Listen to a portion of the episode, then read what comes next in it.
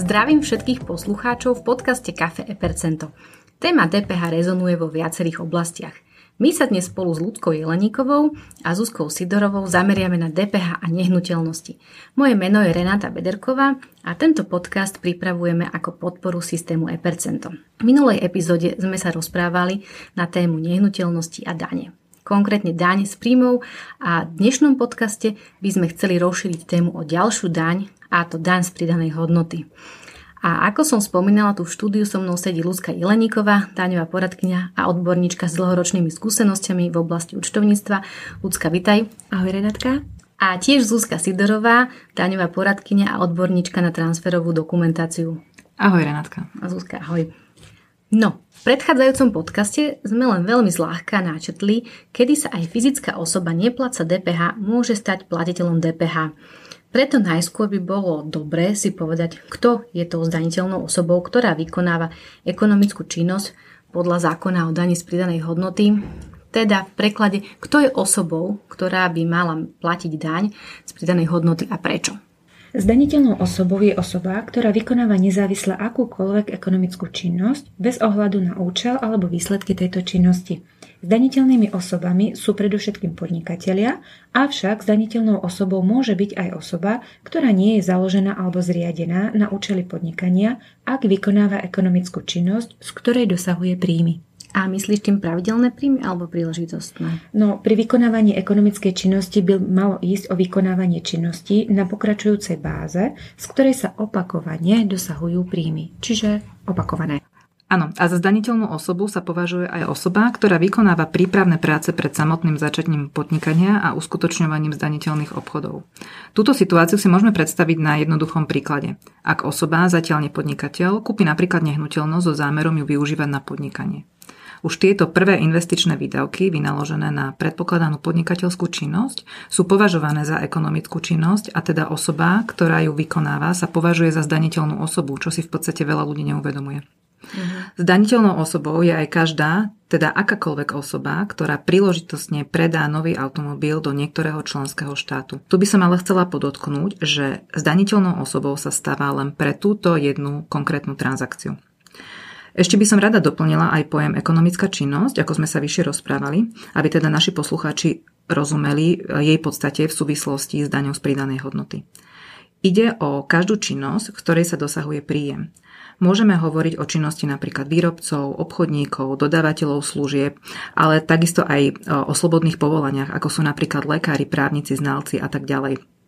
Zákon o dé pé há používa pre ekonomickú činnosť pojem podnikanie. Uh-huh. A ja ešte doplním, že aj za vykonávanie ekonomickej činnosti sa považuje aj využívanie hmotného a nehmotného majetku na účel dosahovania príjmu alebo zisku z tohto majetku.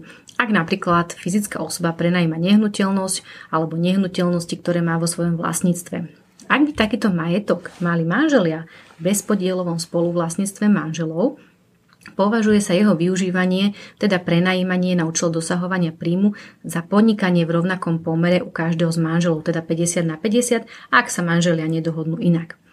A za vykonávanie ekonomickej činnosti sa naopak nepovažuje vykonávanie pracovnoprávneho vzťahu, štátno-zamestnaneckého pomeru, služobného pomeru alebo iného obdobného vzťahu, lebo v tomto prípade vzniká stav podriadenosti a nadriadenosti, kedy tá fyzická osoba zväčša zamestnanec je povinný dodržiavať pokyny alebo príkazy zamestnávateľa a preto sa za nezávislé vykonávanie ekonomickej činnosti alebo teda podnikania nepovažuje. Zadefinovali sme si, kto je zdaniteľnou osobou, teda čo je ekonomická činnosť, no a poďme si povedať, čo sa považuje za nehnuteľnosť na účely zákona o dé pé há.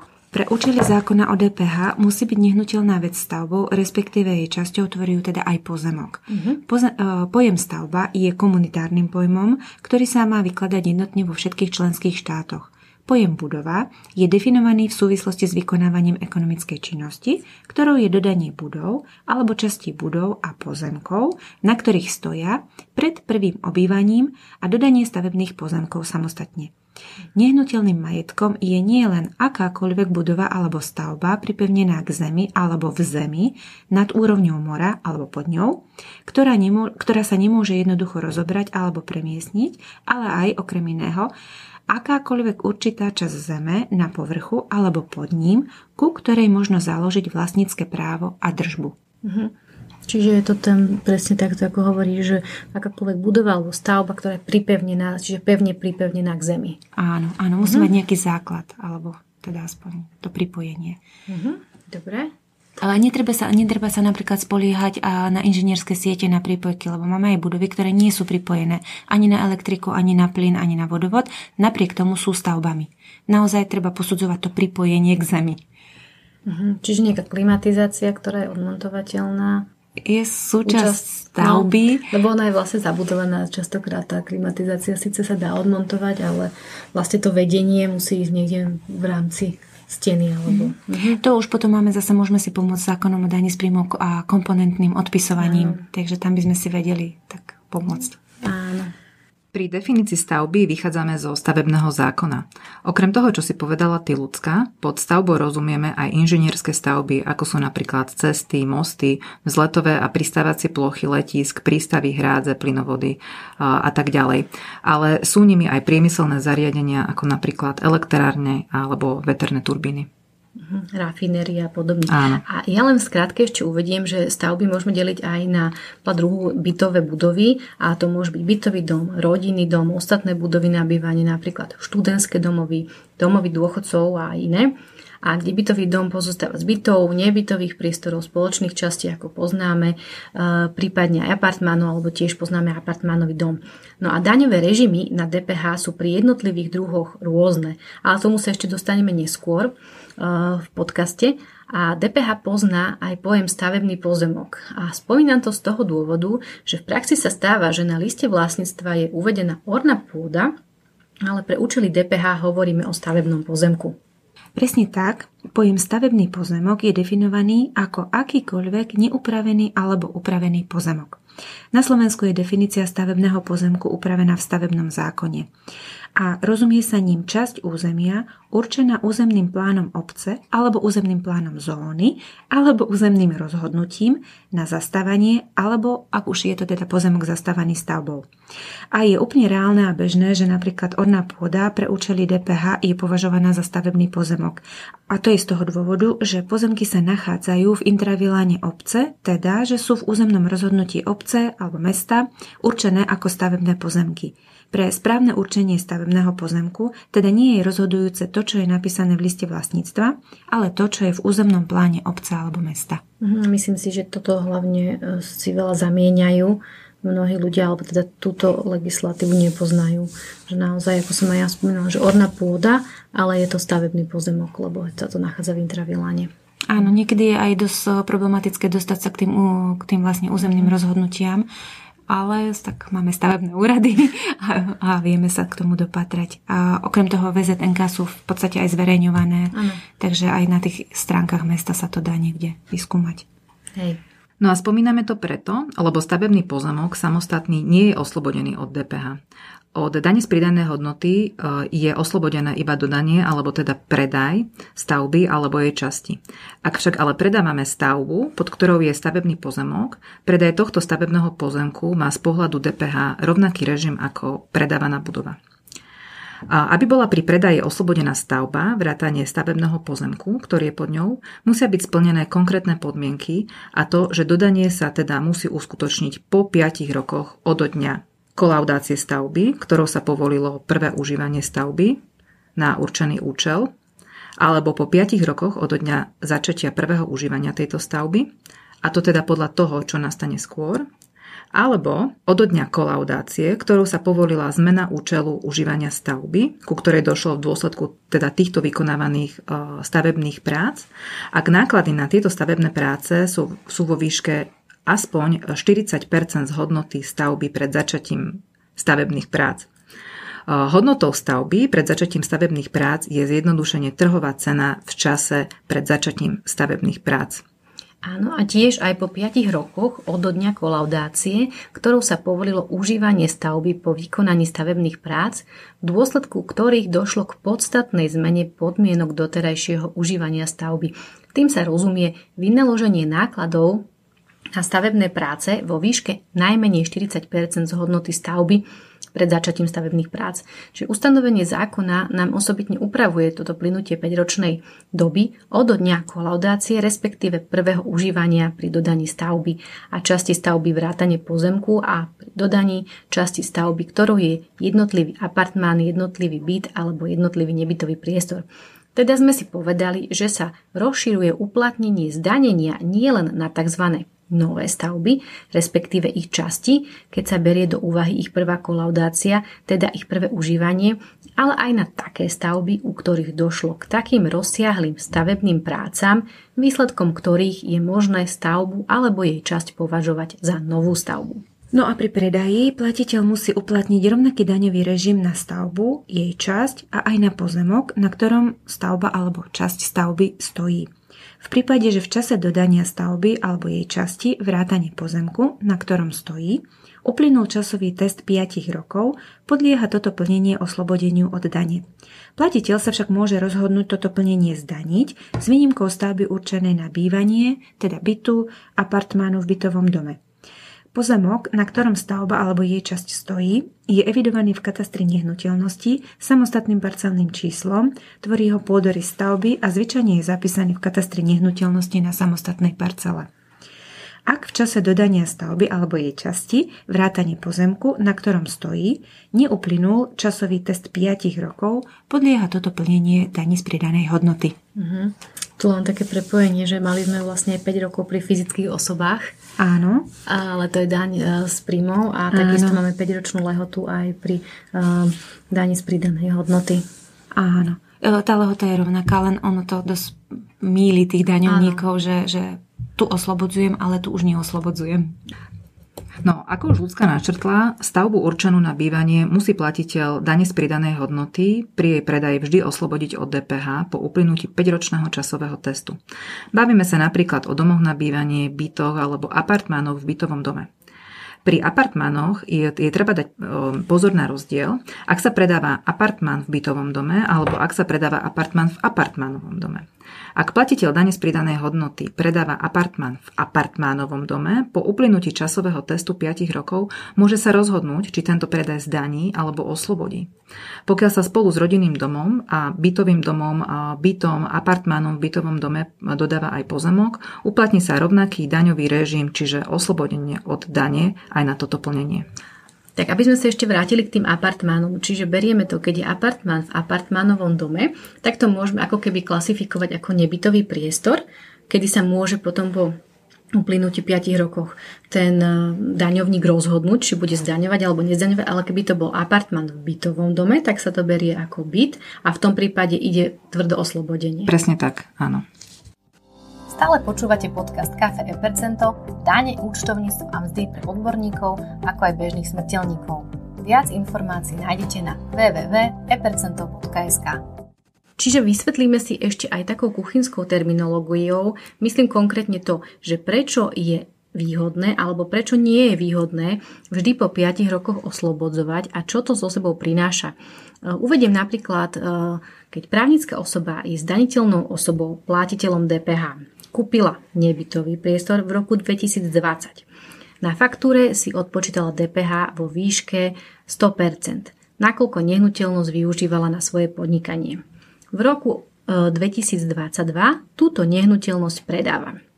Ešte uvediem, že nehnuteľnosť bola v roku dvetisícdvadsať aj prvýkrát skolaudovaná. Áno, nakoľko sa jedná o nebytový priestor do päť rokov od prvej kolaudácie. Predaj nebytového priestoru bude s daňou z pridanej hodnoty.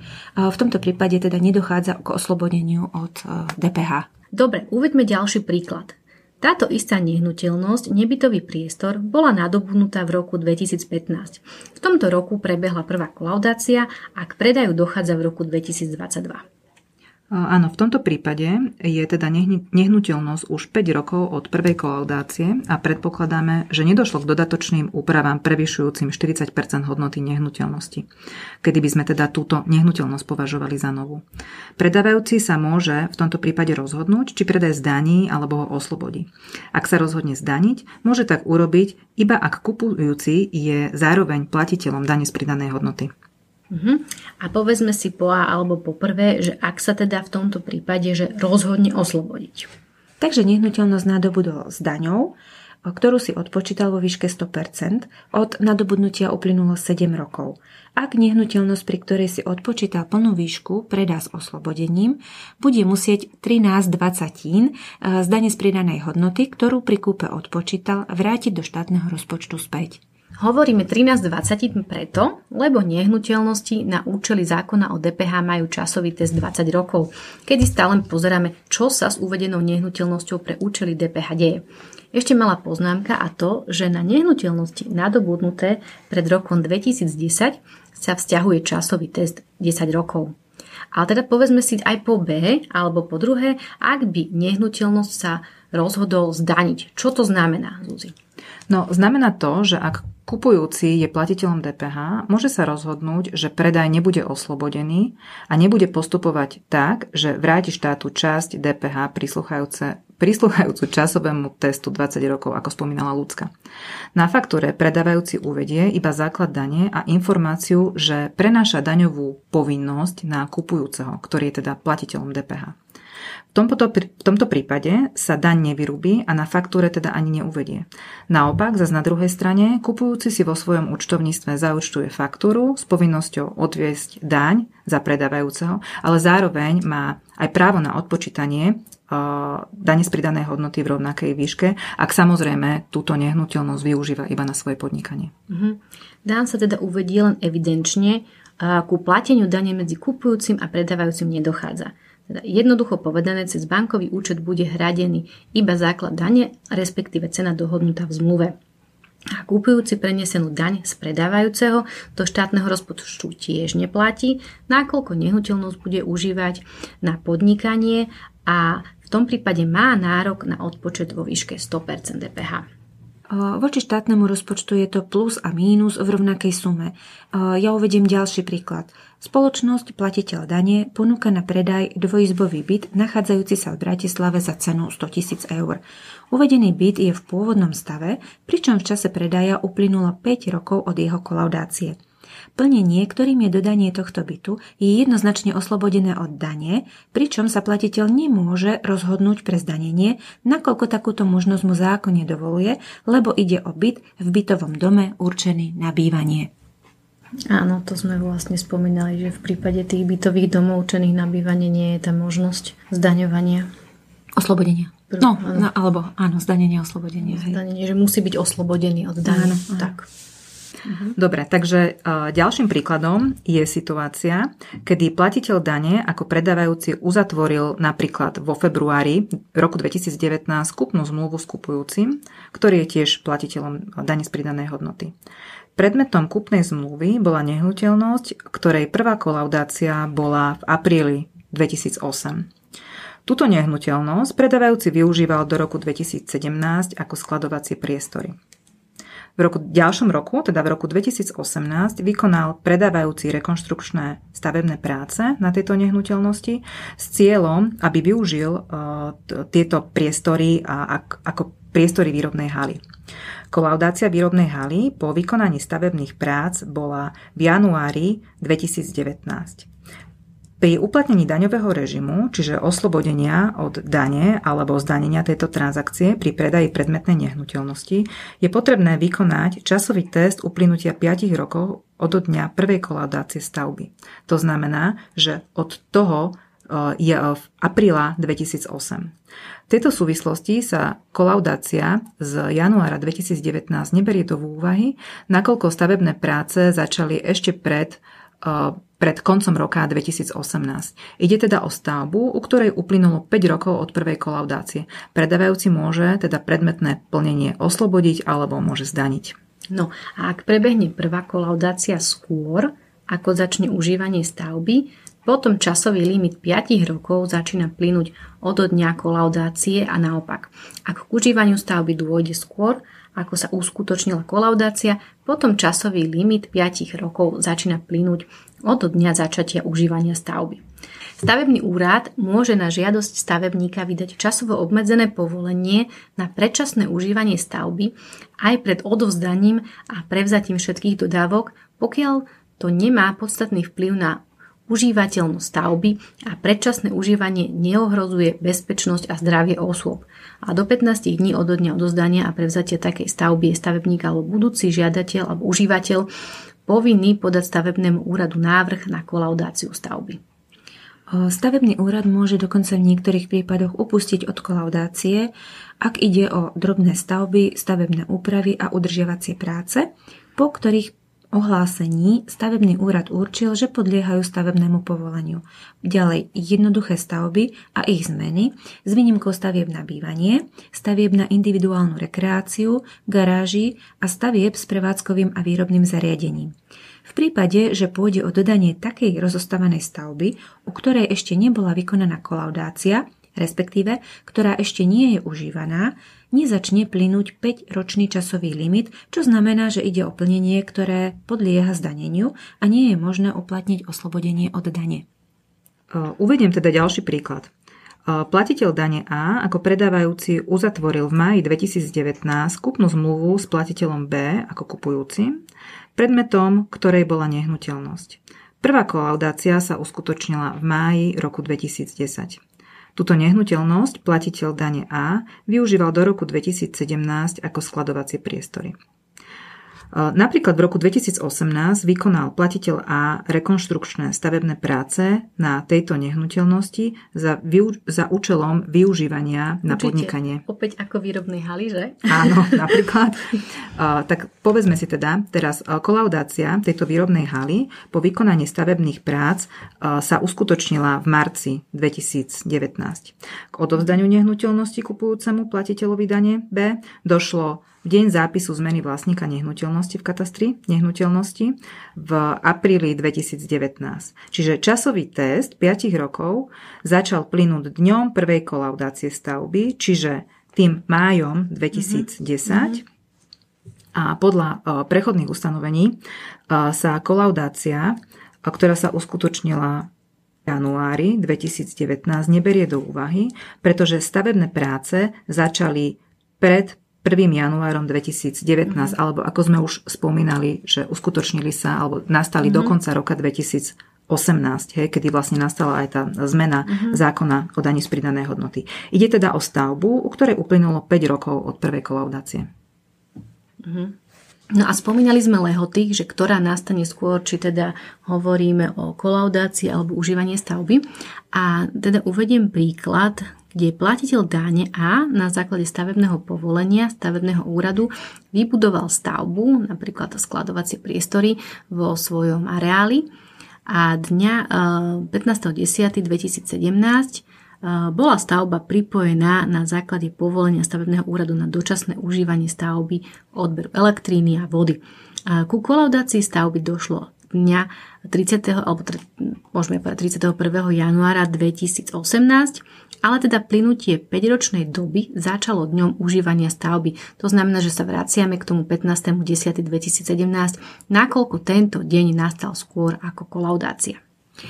Z dé pé há však nepracujeme len pri predaji nehnuteľnosti, ale jej uplatňovanie sledujeme aj počas jej využívania na podnikanie alebo teda aj nepodnikanie.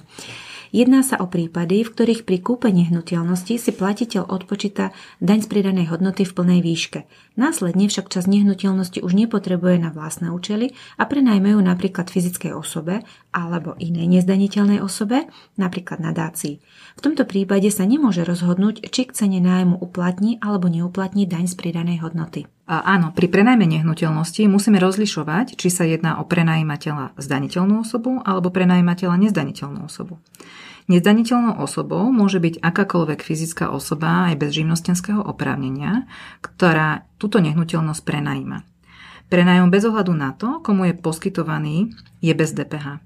Prenajímateľ nezdaniteľná osoba je povinná sledovať príjem z prenájmu počas dvanástich kalendárnych mesiacov a ak presiahne sumu tých štyridsaťdeväťtisícsedemstodeväťdesiat, stáva sa platiteľom dé pé há.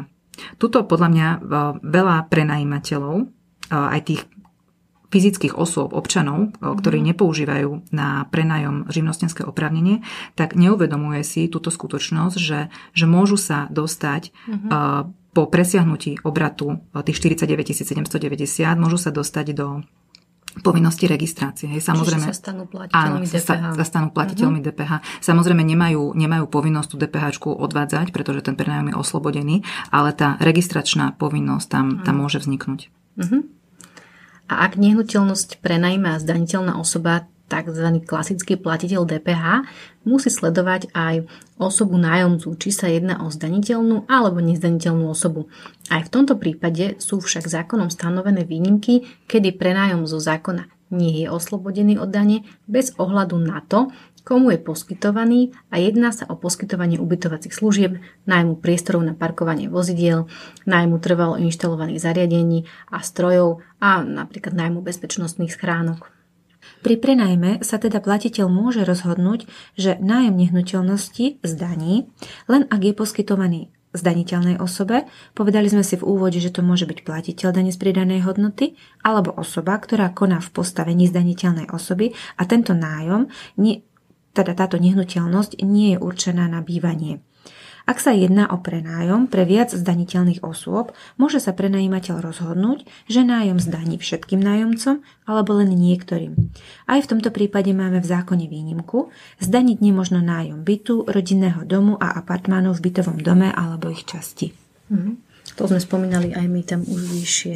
Dobre, čiže uvediem príklad. Platiteľ dé pé há vlastní dva apartmány v bytovom dome. Prvý apartmán prenajíma fyzickej osobe, nepodnikateľovi. Druhý apartmán prenajíma právnickej osobe, podnikateľovi, platiteľovi dé pé há. Pri prenajme však musí postupovať v zmysle zákona a obidva apartmány budú prenajaté bez dé pé há. Ak k tomuto apartmánu prislúcha aj parkovacie miesto, toto bude ako súčasť jedného plnenia pri prenajme tiež oslobodené od dé pé há. Ale a... bavíme sa teda ešte prepežití vstupom do toho o apartmáne teda v bytovom dome. Áno, áno, tak. Lebo ten má v podstate ten uh, štatút, bytu, štatút alebo... hej, že môže sa používať, môže sa, môže sa používať na bývanie. Hej, má, má všetky parametre na to, aby sa, aby mm-hmm. sa používal na, na bývanie. A ak by sme teda v tomto istom príklade uh, hovorili o uh, apartmánoch v apartmánovom dome, postup by bol odlišný, ako sme už teda spomenuli vyššie, a na tento prenájom by sa uplatnila daň z pridanej hodnoty. Pri nájomných zmluvách je ešte potrebné posúdiť, kedy bola nájomná zmluva uzatvorená, nakoľko uvedené oslobodenia sa uplatňujú až po zmene zákona o dé pé há od toho už spomenutého prvého januára dvetisícdevätnásť. Pri zmluvách, ktoré boli uzatvorené do tohto dátumu, sa postupuje podľa dovtedy platných ustanovení zákona a preto niektoré nájmy, ktoré by boli v súčasnosti oslobodené, teda s povinnosťou oslobodené, budú e, môcť byť aj naďalej zdaňované. Ja inak mám osobne takéto prípady, neviem, či ty sa s nimi stretávaš, ale nám ešte dobiehajú takéto áno, staré nájmy. Áno, presne tak. Otázka oslobodenia nájmu od dane z pridanej hodnoty treba venovať pozornosť aj v súvislosti s nárokom na odpočet dane z pridanej hodnoty zo vstupov prisluchajúcich k týmto plneniam. Vieme, že ak platiteľ poskytuje dodania z dé pé há a s oslobodením od dé pé há, nemá automaticky nárok na plný odpočet dé pé há zo všetkých vstupov. Musí si vypočítať koeficient podľa zákona o dé pé há a následne tomu upraviť vlastný odpočet dane z pridanej hodnoty. Áno, táto otázka koeficientu to vie byť niekedy veľmi náročná. Ano. A aj ten jednotlivý výpočet posudzovať, ktoré plnenie ide koeficientované, ktoré môže byť sto percent odpočítavané a ktoré je úplne oslobodené, lebo pri nehnuteľnostiach, ak má firma alebo teda vlastník viacero nehnuteľností, tak každú posudzuje jednotlivo. Samostatne, áno. Ale ešte. dé pé há má jedno, ako tlačivo dé pé há. Áno, priznanie, priznanie sa robí za všetko no. jedno. Aj, aj posúdenie vlastne tých vstupov, ktoré... Mm. teda premenný, ktoré vstupujú do výpočtu vlastného toho koeficientu, tiež niekedy býva také áno, náročné. Náročné veľmi aj, aj potom vlastne tá výška toho koeficientu, lebo vlastne všetky tie služby, ktoré sú naviazané, naviazané mm. alebo bežné, ako keď povieme telekomunikačné, leasing vozidla, aj dajme tomu spracovanie účtovníctva, tak sú to služby, ktoré patria ku všetkým a tie sa automaticky koeficientujú, čo mm. klienti nie sú nadšení, pretože vlastne už nemajú ten sto percent odpočet. Čiže okrem nájmu sme spomínali aj sledovanie využívania nehnuteľnosti na podnikanie, teda či sa nadobudnutá nehnuteľnosť využíva v plnom rozsahu, čiastočne alebo či sa počas doby užívania rozsah mení. So zmenou rozsahu používania na podnikanie súvisí povinnosť platiteľa upraviť odpočítanú daň na vstupe. Postup je určený zákonom o dé pé há a lehota na to určená je posledné zdaňovacie obdobie kalendárneho roka, čiže úprava odpočítanej dane sa vykoná vždy v decembrovom priznaní dé pé há alebo v poslednom kvartáli, čiže štvrtom kvartáli daného roku. No pokiaľ má osoba kalendárny rok, tak hospodársky rok. Pokiaľ má osoba hospodársky rok, tak v tom prípade vlastne v tom poslednom zdaňovacom období toho hospodárskeho roka. Mhm, áno. Lebo Hej, čiže keby dáme tomu končil, áno, áno. keby končil v marci, tak sa tá mm-hmm. úprava vykoná, vykoná v marci, keby bol kvartálny, mm-hmm. tak sa vykoná zas ku koncu toho kvartálu. Mm-hmm. A obdobná situácia nastane v, aj pri zmene účelu použitia, kedy vlastne tiež musíme uh, dohliadať na to, aby sa upravila odpočítaná daň na vstupe, tak ako sme sa už rozprávali. Za zmenu účelu sa považuje aj zmena výšky ročného koeficientu, teda ak už platiteľ počas obdobia uplatňuje určitý vypočítaný koeficient a tento sa mu zmení o hodnotu nula celá desať, buď nahor alebo nadol, je povinný upraviť odpočítanú daň. Obdobie na úpravu odpočítanej dane je dvadsať rokov od roku, v ktorom bol majetok zaradený do používania. Mhm. No, téma dé pé há a nehnuteľnosti je veľmi špecifická a široká. Môže sa vyskytnúť naozaj mnoho rôznych situácií a kombinácií, ktoré je potrebné individuálne riešiť a posudzovať. V našom podcaste sme sa pokúsili aspoň zhrnúť nejaké tie základy, čo sa týkajú dé pé há a nehnuteľnosti. A nakoľko je to široká téma, je dosť možné, že ešte ho v budúcnosti rozpracujeme a takto sa tu stretneme spolu všetci, ako sme. No a aj dnes mojím hosťom bola Ľudka Jeleníková a Zuzka Sidorová. Dámy, ďakujem vám veľmi pekne za rozhovor a teším sa na budúce. Veľmi pekne ďakujem za pozvanie a prajem mm. pekný deň. Renátka, ďakujem pekne, rada som znova prišla. A tento podcast pripravujeme ako podporu k systému Epercento. Ide o praktickú unikátnu pomôcku pre firmy a účtovníkov a viac informácií o nej nájdete na w w w bodka epercento bodka es ká a od mikrofónu zdraví Renáta Bederková.